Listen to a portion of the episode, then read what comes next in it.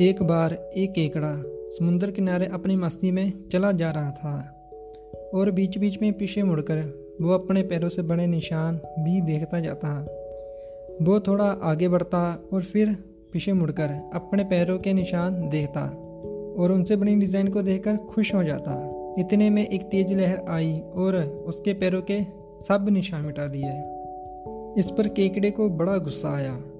उसने लहर से बोला मैं तो तुझे अपना मित्र मानता था, पर तुमने ये क्या किया? मेरे बनाए सुंदर पैरों के निशानों को ही मिटा दिया। कैसी दोस्त हो तुम? केकड़े की बात सुनकर लहर बोली।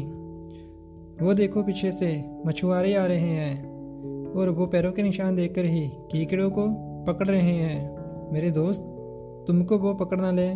बस इसीलिए मैंने तुम्हारे पैरों के निशान मिटा दिए। सच यही है कि कई बार हम सामने वालों की बातों को समझ नहीं पाते और अपनी सोच के अनुसार उसे गलत समझ लेते हैं, जबकि हर सिक्के के दो पहलू होते हैं। अपने मन में किसी के लिए बुरा भला सोचने से बेहतर है कि बातों को सही से समझकर नतीजा निकालें